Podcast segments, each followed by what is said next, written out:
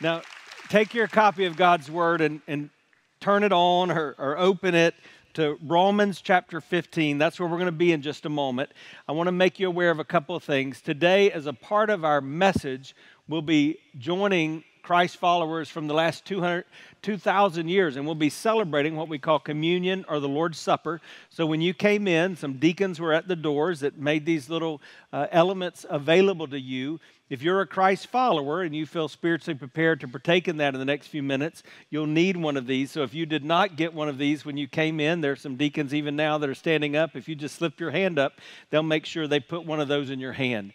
There's uh, also a special emphasis today that I want to make you aware of. In our church, uh, for the last 12 years, the, the first weekend in May, we've called it Catch Up Sunday. And this has to do with our financial stewardship. And, and so let me give you a little bit of the background of that. Each year, we recognize that uh, God has given us a big vision to accomplish His purpose in, in our mission field. And so, usually by this time of year, we, we recognize that we're not quite where we want to be in accomplishing that purpose. I've got good news for this year. That does not mean that we're spending more than we've brought in in our three campuses. Actually, in our three campuses together, uh, our spending is in line with that which you is given. It, it does also not mean that our giving is behind the previous year. As we look at our three campuses, the truth is you are giving faithfully but it means that like at your home expenses increase this year and so we've got some challenges so when we don't meet our budget goal that just means we're not able to do some of the ministries that we had planned and dreamed to do. And so we are, as some of you know, more than $100,000 off of that budget goal. So we set aside this day to give generously and sacrificially. And I would encourage you to do that, whether you're watching online or whether you're here, uh, whether you do that by texting it in or giving through our app, which I regularly do, or putting it in a giving box, or however you choose to do that. I encourage you to be faithful in this way of giving because you're just never going to outgive God. Let me ask you a question. Do you know what your destiny is? Like, like do you know what you are destined for? Yesterday, the world watched as a new king was crowned in the UK. After 70 years, at 74 years old, King Charles fulfilled his destiny. Now, just think about that. He was born to be a king. It's not because of anything he's done, but simply because of the family that he was born into.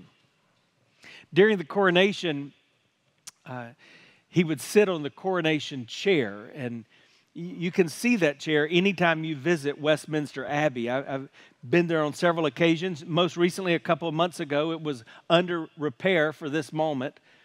But underneath that chair, he would also be technically sitting on what is called the stone of destiny, or the stone of scone.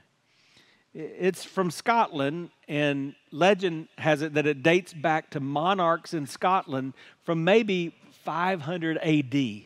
Now, now, truthfully, there's some legend that says it's a biblical stone that dates back to eight to Jacob.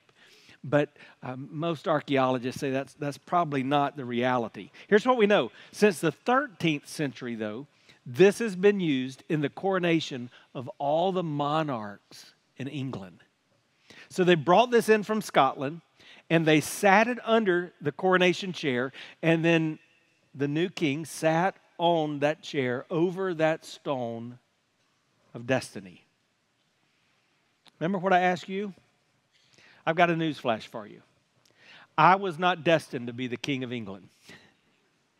And neither were you last time I checked. But I do have a destiny and so do you. And I've discovered that life is going to be more fulfilling when you live your life in accordance with that destiny that, that God has for you. So that's what we're going to spend the remainder of our time talking about with that same theme we've had for about eight weeks, which is how to change the world. I, I don't want the end of my life to come and it to be as if I never lived.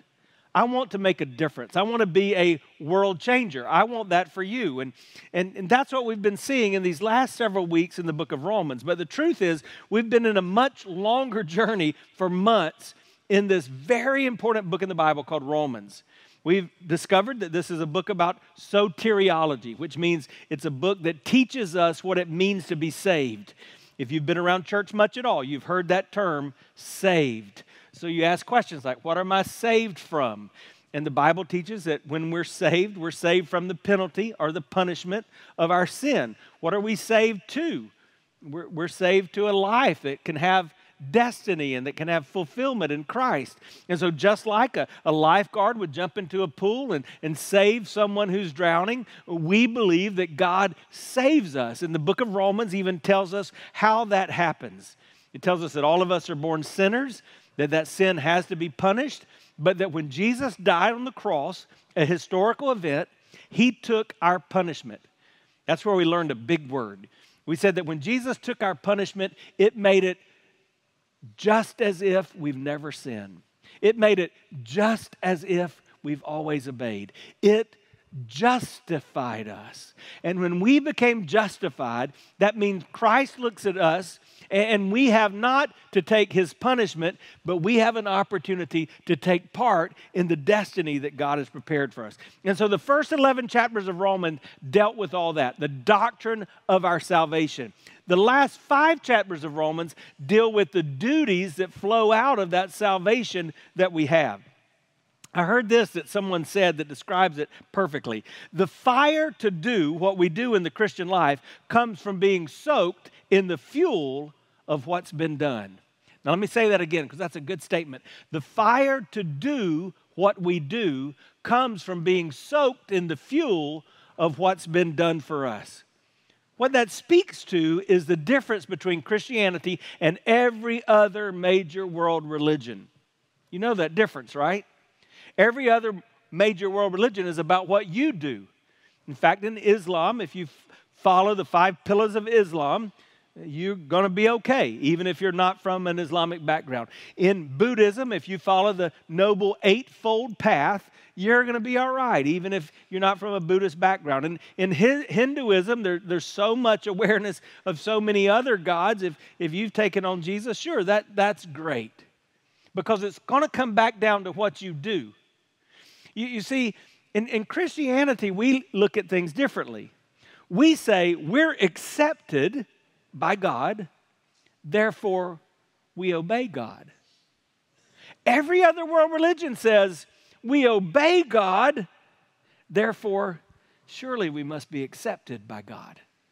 And so Romans is, is helping us understand the difference between how we live out our faith as followers of Jesus and how other people in the world do that and, and how it looks on a practical basis in our lives. When we come to chapter 15, Paul has just challenged the church at Rome, because this is a letter to a specific church at Rome. He's just challenged them to stay focused on the main thing, to put aside those kind of trivial things that are divided them, and to stay on mission. And then he gets into a very personal challenge that I believe hits straight to the heart. So, in fact, really, what I should have done, and I apologize in advance, but I, I should have given you a content warning before you walked in the room. You, you, see that everywhere now. I was just going through Twitter yesterday evening, and, and I, a content warning came across that Twitter post. And uh, so, but why would we have a content warning? Not because of foul language or because of sexual content, but because I, I just want you to know this, this is going to be tough to hear because some of us, we've understood what it means to be saved and we feel like we've experienced God's grace and we've got our ticket to heaven. But we're not living according to the duties of one who has been saved. And when, when you really first understand that, it, it can be challenging. And so it, you may have come in today and you're looking for a feel good message. I'm sorry that, that's probably not what's going to happen. So I want to pray for us, seriously, that we would hear in the heaviness of these truths what God wants us to hear. So let's just pray right now. Father, once more, we ask you to meet us here. Holy Spirit, oh, Give us what we need that we don't have. Teach us new things in you today. Lord, make us different. Begin in me. Lord, let the words I say and even my thoughts be pleasing to you. Lord, for the person that does not yet know you, may this be the day of their forever salvation. Father, for your children gathered here, may this be a day where we truly discover our destiny. But most of all, just as we've prayed and just as we've sung and as we read your word, our desire is simple. In our lives, Lord, be glorified today. In Jesus' name, amen. Romans chapter 15, beginning of verse 7, Paul says, Accept one another then, just as Christ accepted you, in order to bring praise to God. And in that phrase, we find the simple truth of, of what our lives are to be all about. My life should bring pleasure or praise or glory to God. In another place in the Bible, the Apostle Paul says it this way whatever you do, whether you eat or sleep or drink, whatever you do, do all for the what? The glory of God. So he's now going to describe then what that looks like to live for God's glory. I tell you that Christ has become a servant of the Jews on behalf of God's truth, so that the promises made to the patriarchs might be confirmed. Again, simple statement there, but what he's saying is Paul's a Jewish scholar. He's talking to many other people who've had the Jewish faith, so they're very familiar with what they would call the Bible, what we call the Old Testament of Scriptures. And he's saying everything you've read, everything you've learned, Everything you've been taught through those that have gone before us was pointing to Jesus. And then he explains that. Moreover, that the Gentiles might glorify God for his mercy. And then he gives several scripture verses as it's written. Therefore, I'll praise you among the Gentiles. I'll sing the praises of your name. Again, he gives another one. Rejoice, you Gentiles, with his people. Another one. And again, praise the Lord, all you Gentiles. Let the people extol him. And again, Isaiah says, the fourth passage, the root of Jesse will spring up, one who will arise to rule over the nations. In him, the Gentiles will hope. And then he, he gives us a summary. May the God of hope fill you with all joy and peace as you trust in Him, so that you may overflow with hope by the power of the Holy Spirit. I, I, try to read this passage in a lot of different translations. There's a paraphrase of scripture called the message. Listen to how it begins, verse 7. It says, So reach out and welcome one another into God's glory. So if you understand that we're all in this together as part of the body of Christ, the family of God, and if you understand that ultimately our desire should be to bring glory to God, then we want to we want to link arms. We want to join hands. We want to go after this vision that God's given us so that we might live on purpose for His purposes and for His glory as we go. In other words, in light of who Jesus is and in light of what Jesus has done, let's all commit our lives to living for His greater glory.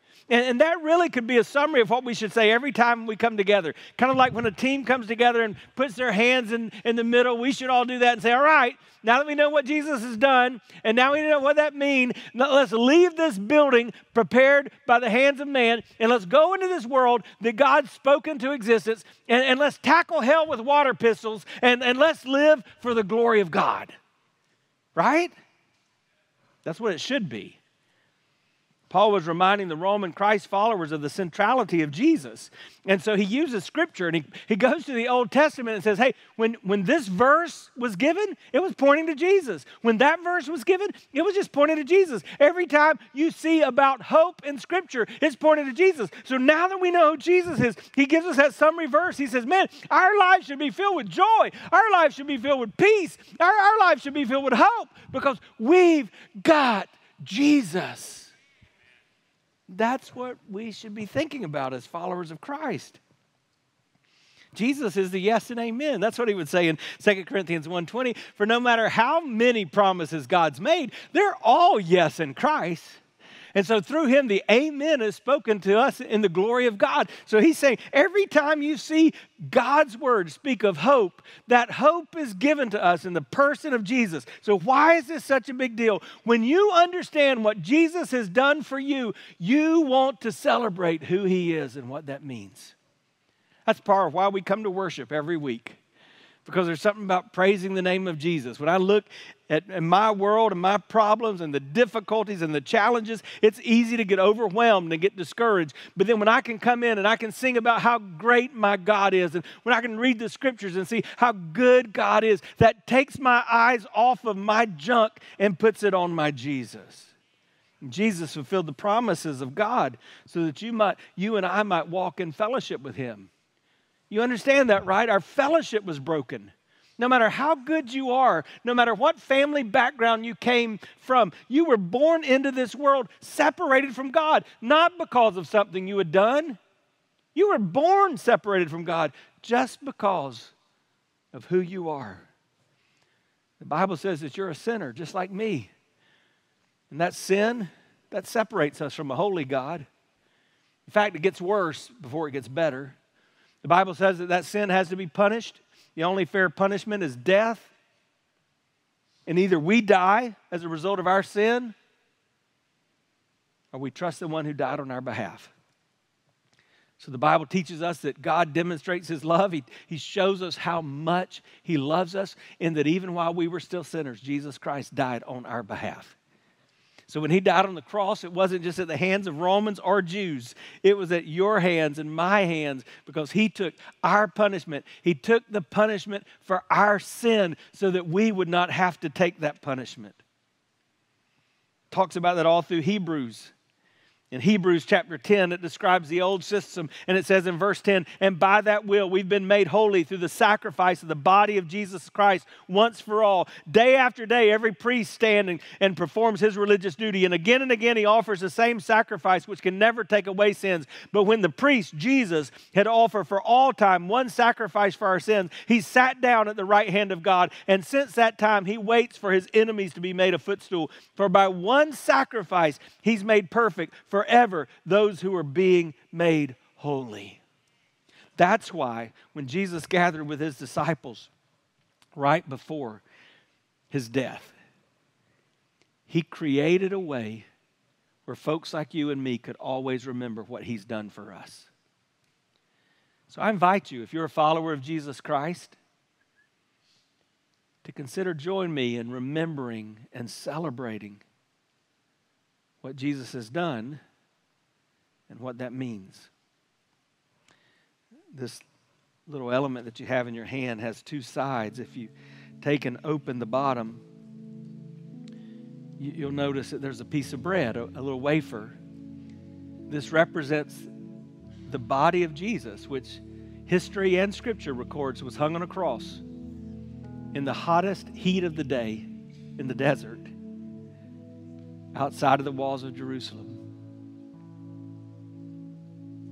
Beaten, bruised, shamed for you. The other side has a cup of juice. This juice represents the blood of Jesus.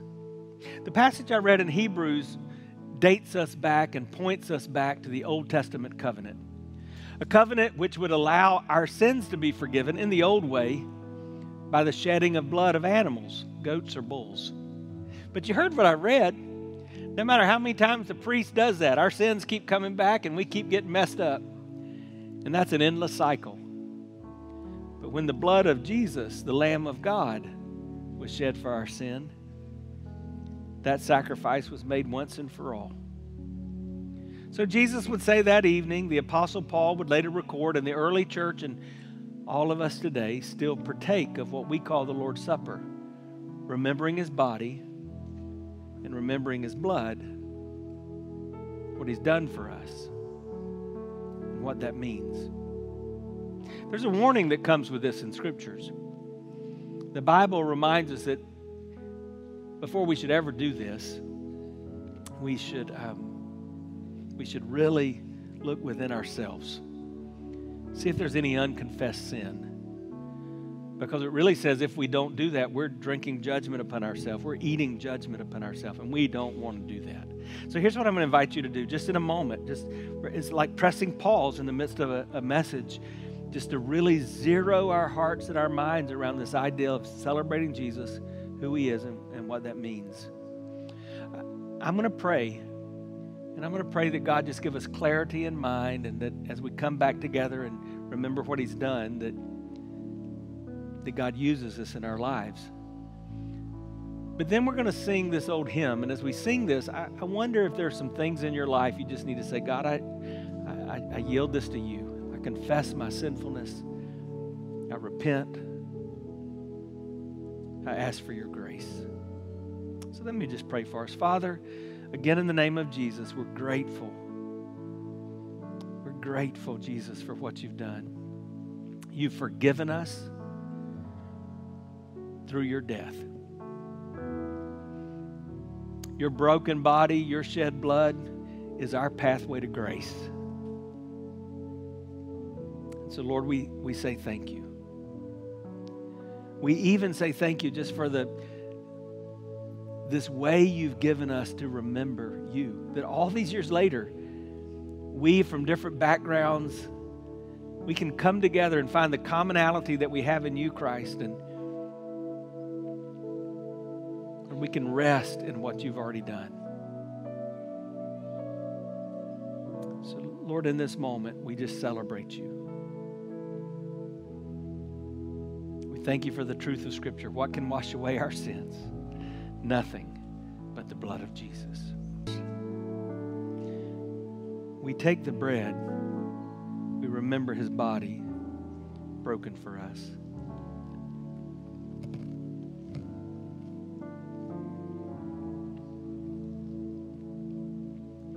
And then we take the cup, remembering his blood shed for the remission, the forgiveness of our sin.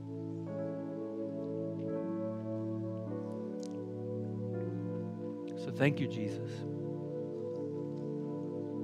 We do this as individuals and then together as a group in remembrance of you, celebrating who you are, Jesus, what you've done, and all that that means to us. In Jesus' name. Amen. Amen. I thought it's important to make sure you understand that because you'll never discover your destiny apart from the reality of what Jesus came destined to do. So, when you understand what Jesus has done for you, you want to celebrate who he is and what that means. But when you understand what Jesus has done for you, you also want to be a part of his church and join him in his mission. And so this is this is an area where I get to join my namesake. I was named after the apostle Paul and agree with him in something he says here. Let me just read this verse verse 14. For I myself am convinced, my brothers and sisters, that you yourselves are full of goodness, you're filled with knowledge, and you're competent to instruct one another. And I, I, just want you to know that's one verse in the Bible where Paul is writing to his friends in the church at Rome, and he says, Hey, I just want you to know you guys are awesome. I think the church is great. And, and I'm here to tell you today, in a world where there's a lot of people that would poo poo the Lord's church and tell you how bad it is and talk about all their rough experiences in church, I just tell you, I love the church. I especially love our expression of the church here that we call Mission Hill. And I just tell you a couple of things that are taking place at, at Mission Hill on a regular basis. Like every Friday night, this Friday night, um, some folks like you went out, and about 160 homeless people were given a hot meal on the streets in Tampa. That's the church at work. Another 80 or so people showed up at our ministry center. They were fed a hot meal. Some of them went to our clothing pantry and got some clothes. Others took some food home with them. Just every Friday night that's going on. I got this text late last night. I was already in bed, but just don't tell anybody. Saturday night, I got a text that said, Pastor, we, we just finished up. Five more men professed Christ at the Hillsborough County Jail. The text went on to say, You don't believe it, Pastor. These guys are receiving Christ, and, and then they're going back into their cell blocks and, and they're sharing the news with others, and more men are coming to Christ. That's happening on a regular basis through you. You know what happens every week on two of our campuses? On two of our campuses, we're teaching people from all over the world the English language in the context of our Christian faith. And so during the week on this campus and our Lake Carroll campus, people are now coming and, and they're being taught English, but they're being taught by folks who follow Jesus and who interweave in the testimonies of their faith in Christ. This Wednesday evening on this campus, we held our first Wednesday evening English class, and we had 15 people from around the world coming, and they're just getting Jesus full on on Wednesday nights. That's the church. James, the half brother of Jesus, says in James 1:27, "This is pure and undefiled religion that you take care of widows and orphans." And uh, let me just tell you something. Last week, we had a goal as a church. We had hoped to sponsor uh, about 150 kids through Compassion International. We did not sponsor 150, um, but we did sponsor 172 kids already uh, around the world, just meeting their needs in practical ways, no strings attached. And then yesterday, right here in this building, we had 40 of our widows that gathered together, and our deacon family just loved on them, just demonstrated the compassion of God in their life. So much so that one of our ladies, eh, she stood up at the end and she said, I've got to share this word. I became a widow just over a year ago, and I found this church, and this church has saved my life. I'm just telling you, I love the church. And I would say of you what the Apostle Paul says. The Apostle Paul says, You're good. There's a lot of you. You're good folks. You're doing good things and you're filled with knowledge. I look around and I'm thinking, Man, I could just sit at the feet of a lot of people in this room who, who know so much about life and, and, and even so much about God's Word and the journey of faith. You're filled with knowledge and you're helping one another. You're making a difference. You're bringing others along. Oh, when you understand what Jesus has done for you, you want to celebrate Him who he is and what that means. When you understand what Jesus has done for you, you want to be a part of his church and join him in his mission. But there's more. Paul continues in verse 15. He says, Yet I've written you quite boldly on some points to remind you of them again. In other words, kind of like when the preacher says there's a content warning coming. I've been bold, recognizing you may not like some of this, but because of the grace God gave me to be a minister of Christ Jesus to the Gentiles, He gave me the priestly duty of proclaiming the gospel of God so that the Gentiles might become an offering acceptable to God, sanctified by the Holy Spirit. Therefore, I glory in Christ. Jesus in my service to God. I'm not venture to speak of anything except what Christ has accomplished through me, leading the Gentiles to obey God by what I've said and done, by the power of signs and wonders, through the power of the Spirit of God. So from Jerusalem all the way around Illyrium, I have fully proclaimed the gospel of Christ. It's been my ambition. Just think about that. It's been my ambition to preach the gospel where Christ was not known. What's your ambition? What gets you out of bed? What's your fuel? What drives you? That's what we're talking about. It's been my ambition to preach the gospel where Christ was not known so that I would be building on someone else's, so I would not be building on someone else's foundation. Rather, as it's written, then he quotes scripture. Those who were not told about him will see. Those who've not heard will understand. And this is why I've been hindered from coming to you. You know what I just read? The writer, the author, the Apostle Paul, he's not confused about his destiny. He knows his purpose. But, but there's something interesting here. How does he know his purpose? If I would have written this for him, I'd probably have written it differently because I know his story. I was named after him. Acts chapter 9 tells that story. The Apostle Paul was a man named Saul, he was a Jewish rabbi who lived to persecute Christians. So he traveled around the known world and he would put Christians to death. And one day he was on the Damascus Road in Syria, headed to persecute Christians. And Jesus himself encounters him. That's when you know that the Apostle Paul was blinded by the light. That's his conversion moment. He repents and he calls Jesus Lord and begins to follow after him, and everything changes. He becomes the greatest missionary apart from Jesus that's ever lived, probably the greatest preacher apart from Jesus that's ever lived. He goes all around the world. I would have said, man, on that Damascus road, I knew God's destiny for my life. But that's not what he said. He pointed to Scripture.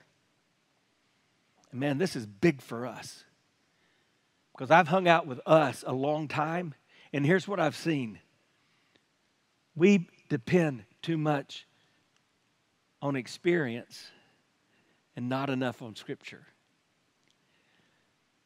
So people have experiences where they feel like God is moving in their life and, and they're on fire for a season, and then the experience dies down and, and their faith begins to wane. And they walk away from God and His mission. And the Apostle Paul's helping us understand my mission did not come from my experience. My mission was aligned with the purposes that set forth for me in the Word of God. I, I want to ask you a question. When you look at your life, are the things you do aligned with God's purposes in the world? Because when you understand what Jesus has done for you, you want to live your life according to His purpose for the world.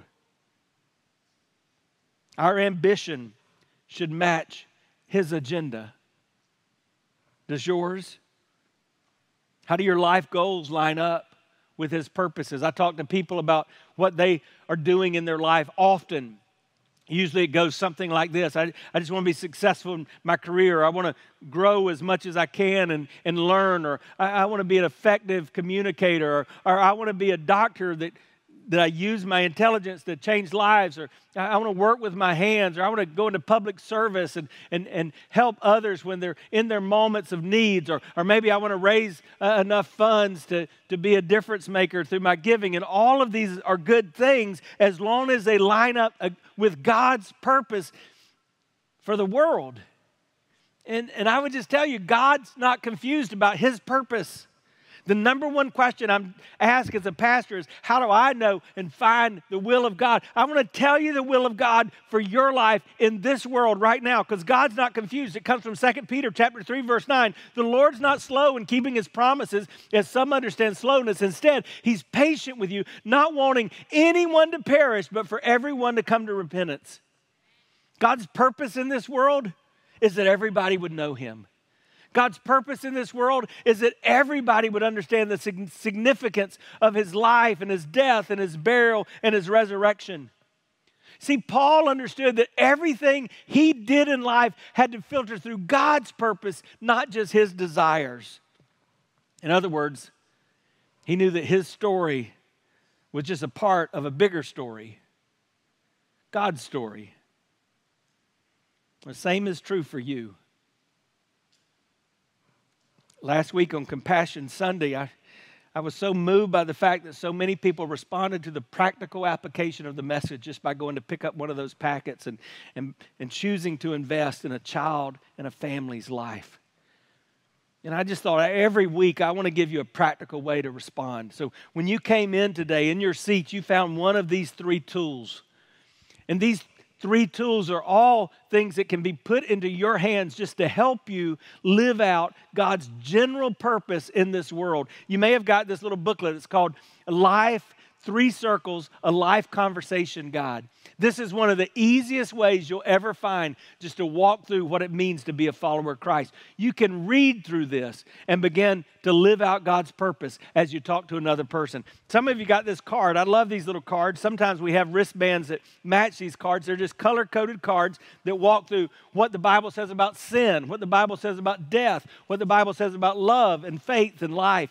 And again, you can read this card. You don't have to have a, a theology degree, you don't even have to have graduated from Sunday school. You can just read this card and, and put into practice God's general purpose. Then we have these wristbands, and we came up with these. It has a, a picture of a person and just reminds us that the ground is level at the foot of the cross and every person is in the same situation. Then it's got a, a scale. We're reminded that one day our, our life will hang in the balance and, and it, we will be judged for how our life has looked. But then we're told that our judge is the King of Kings, the Lord of Lords. His name is Jesus. Jesus and that Jesus made a way for us so that we're not judged based on what we do, but on what He's done. And, and that was through the cross of Calvary.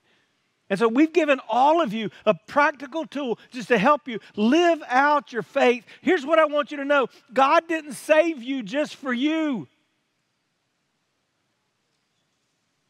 Hello? God didn't save you just for you.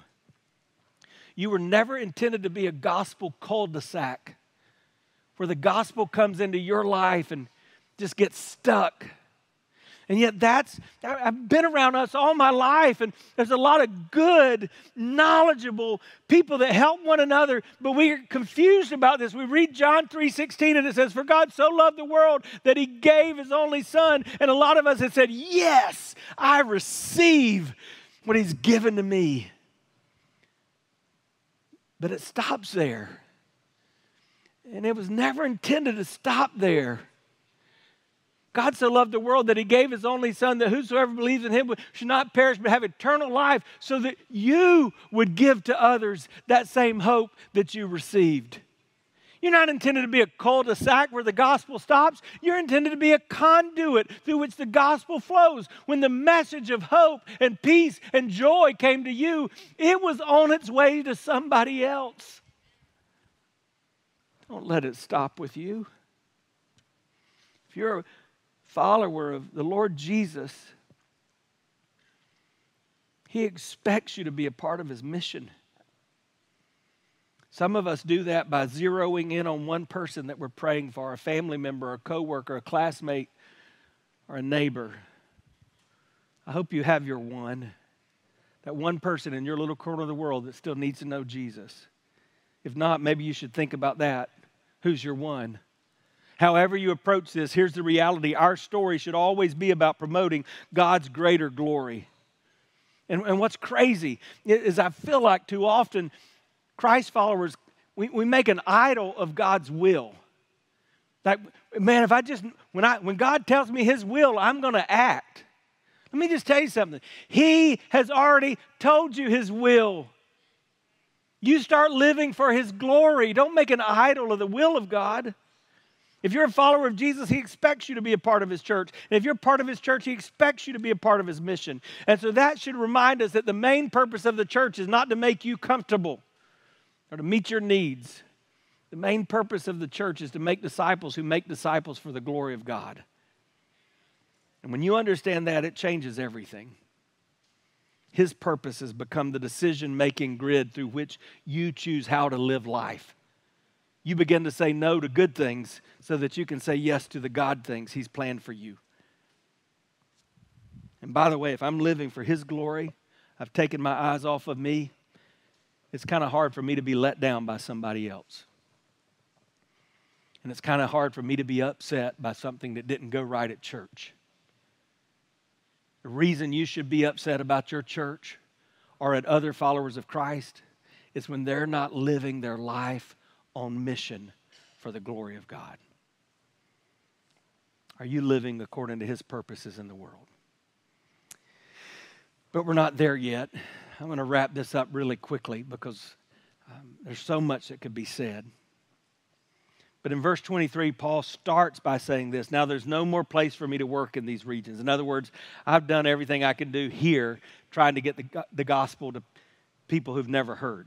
So in, in the next verse, he says, I plan to do so when I go to Spain. And I hope to see you while passing through. I've enjoyed your company for a while, he says. But in, in, verse 25, he says, Now, however, I'm on my way to Jerusalem in my service to the people there. Now, if you jump down to verse 30, this is what he says. So I urge you, brothers and sisters, by our Lord Jesus Christ, by the love of the Spirit, join me in my struggle by praying to God for me. Pray that I may be kept safe from, the unbelievers in Judea, and that the contribution I take to Jerusalem may be favorably received by the Lord's people there, so that I may come to you with joy by God's will, and in your company be refreshed. And the God of peace be with you all. Amen. I've given you several things that change when you understand who Jesus is and what he's done, but let me give you this last one. When you understand what Jesus has done for you, you want to live in obedience to his specific calling. This is your destiny moment. See, if you're a follower of Christ, there's a general purpose. You don't even have to look hard to find it. You need to be telling other peoples about what it means to have a relationship with Jesus Christ. But that doesn't take away the specific purpose that God's given you. It's so clear, Paul knew his specific purpose. He knew that God had created him to go take the gospel to people that have never heard. He knew his sweet spot. You know your sweet spot? over the last couple years, I, I feel like God just helped me tune into my sweet, sweet spot. And so I don't know how long He'll tarry or how long I have, but I, I want to spend the most of my life living in the sweet spot. You know what my personal mission is? I just want to leverage my personal brokenness to inspire a deep belief in the God of the second chance. That's what I want to do. I want to leverage my personal brokenness, man, looking at what I've been through and, and allow God to use that to inspire a deep belief in the God of the second chance. But you could have a specific calling too. You could use something I introduced when we went through Romans 12. It, it came from Rick Warren. It's called shape. And he uses those letters in, in the word shape just to, to help you think about those things that make you unique. Your spiritual gifts. How are you spiritually gifted? Your heart. What are you passionate about? Your abilities. What do you do well? Your personality. What's cool about how you relate to other people? Your experiences. Paul didn't hide his experiences, they were a part of the journey, they were a part of that specific calling. I've also seen a Venn diagram that kind of helps you understand this. You, you can look at your abilities and, and, those things that you do well. You can look at the affinities, the things you like to do. And then you can look at the affirmations, those things that other people say, you're, you're good at this. Where I spend my time, it's in that center. Yes, it's things I can do, but it's also things I like to do. And it's things that other people say, hey, you should do this. You're pretty good at this. You can do the same thing.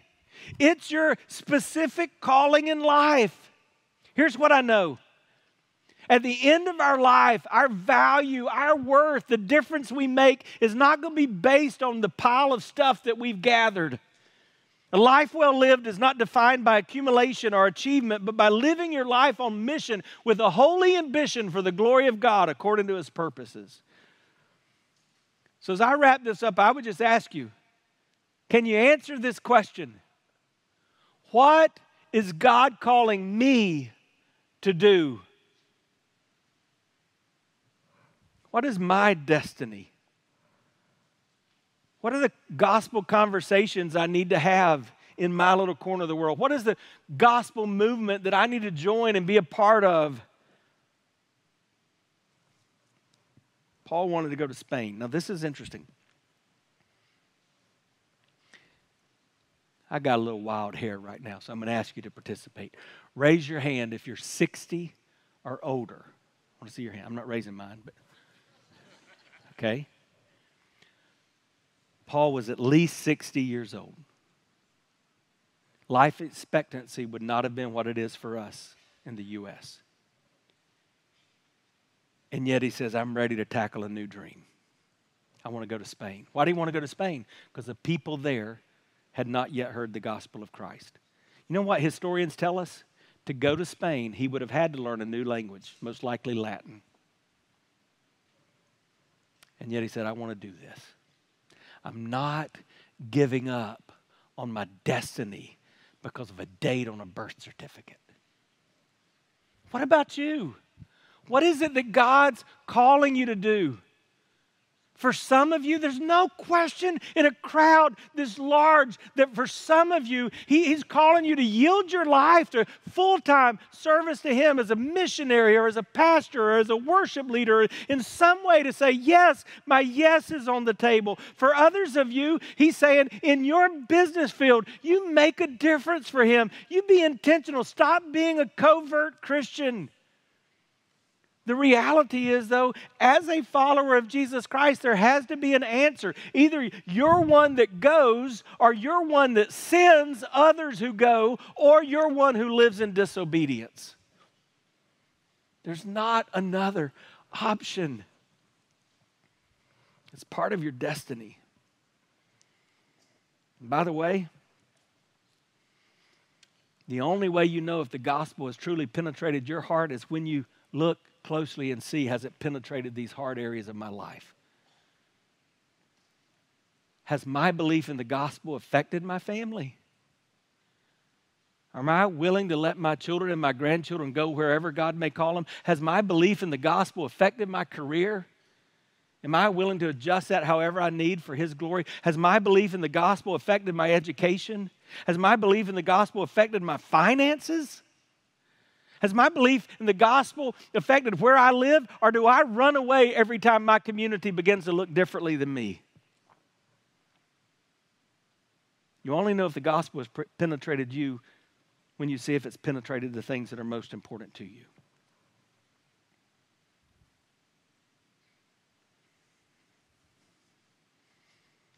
And you've got to decide if it's worth the cost. Several years ago, our church went to Central Asia specifically for the purpose of encouraging missionaries from Afghanistan. Now, think about that for a minute. It was what we call a closed country. The missionaries couldn't be there, so they were there kind of undercover, and so they came out undercover. Even in the hotel we met in, we couldn't talk about what they did out publicly as we gathered around and ate. And as we met there, you could just sense the heaviness, the overwhelming burden of the lives that they lived. And as I talked to him, I began to figure out why.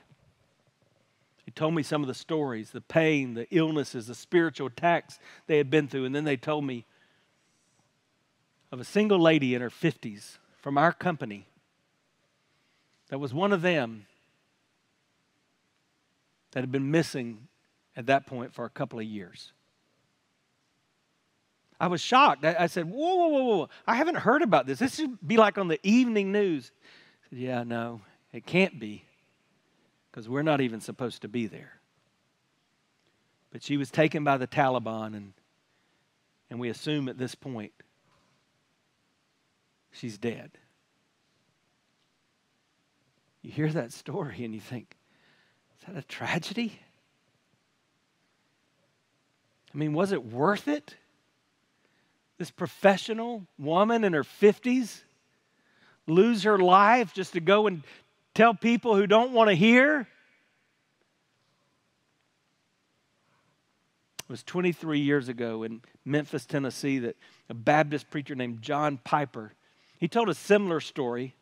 That's my story, but he told a story from his church about some missionaries who had lost their life. And he looked out at that crowd of about 40,000 college students and he, he said, Is that a tragedy? Was it worth it? And then he said, I'll tell you what a tragedy is. I'll show you how to waste your life. Consider a story from February 1998 edition of Reader's Digest, which tells a couple who took early retirement from their jobs in the Northeast five years ago. He was 59, she was 51. Now they live in Punta Gorda, Florida, where they cruise on their 30 foot trawler and they play softball and they collect shells. He said at first when I read that, I thought it might be a joke, a spook on, spoof on the American dream, but it wasn't. Tragically, this was the dream. Come to the end of your life, your one and only precious God given life, and let the last great work of your life before you give an account to your Creator be this I was playing softball and collecting shells. He said, Picture them before Christ at the day of great judgment. Look, Lord, see my shells? He says, No, that's the tragedy. And people today are spending billions of dollars to persuade you to embrace that tragic dream. But he said, and I agree, but I protest. Don't buy it. Don't waste your life.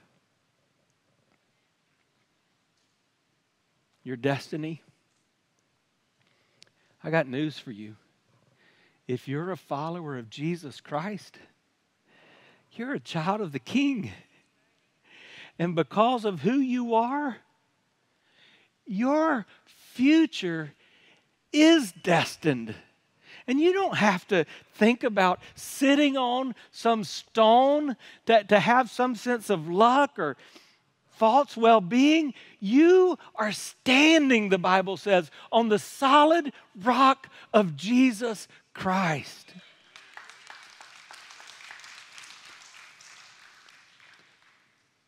Don't waste your life.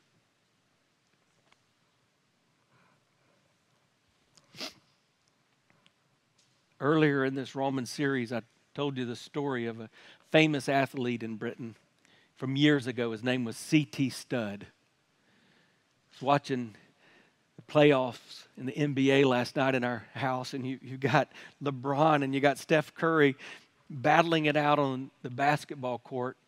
Can you imagine if either one of those all stars, if they just said, you know, I'm washing my hands of this and I'm leaving and I'm going to spend the rest of my life as a missionary for the cause of Christ. That's what C.T. Studd did. He was a famous cricketer in England.